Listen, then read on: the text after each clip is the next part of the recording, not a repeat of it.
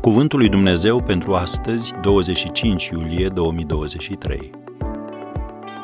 Cum să trăiești înțelept și frumos?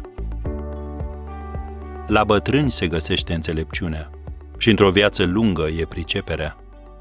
Iov 12, versetul 12. O femeie în vârstă a spus, unul dintre beneficiile pe care îl ai când ai trăit atât de mult este că poți împărtăși ceea ce ai învățat. Așa că vă rog să-mi faceți bucuria să-mi permite să vă împărtășesc trei secrete care vă pot îmbunătăți viața. Și ne-a oferit aceste sfaturi extraordinare.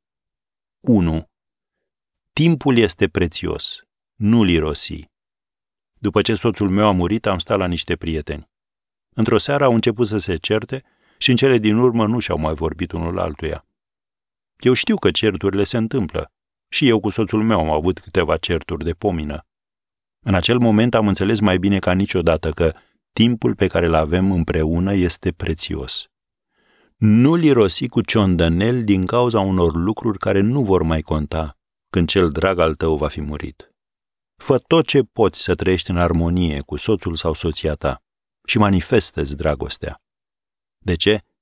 Pentru că indiferent cât timp aveți împreună, niciodată nu e destul. Al doilea sfat. Voi creați amintiri. Faceți-le să fie frumoase. Privind în urmă, îi mulțumesc lui Dumnezeu pentru atâtea clipe de neuitat. În ziua în care soțul meu a murit, ne-am sărutat așa cum făceam mereu la plecare, la amiază. Iar la 17 și 30 după amiază a murit. Am fost mereu bucuroasă pentru acel ultim sărut. Așadar, creează amintiri, nu regrete.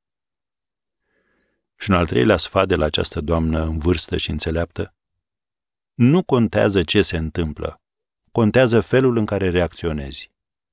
Fiecare zi aduce noi provocări care îți vor testa dragostea și hotărârea. Tu ai puterea prin Hristos de a face ca fiecare încercare să devină o ocazie de a crește. Viața este plină de evenimente apare neplăcute. Încearcă să le gestionezi în așa fel încât atunci când îmbătrânești, să poți privi în urmă și să spui Îți mulțumesc, Doamne, pentru acea experiență, m-a ajutat să cresc. Așa poți trăi înțelept și frumos. Așadar, ia și tu aminte la aceste sfaturi și aplică-le în viața ta. Vei constata că merită.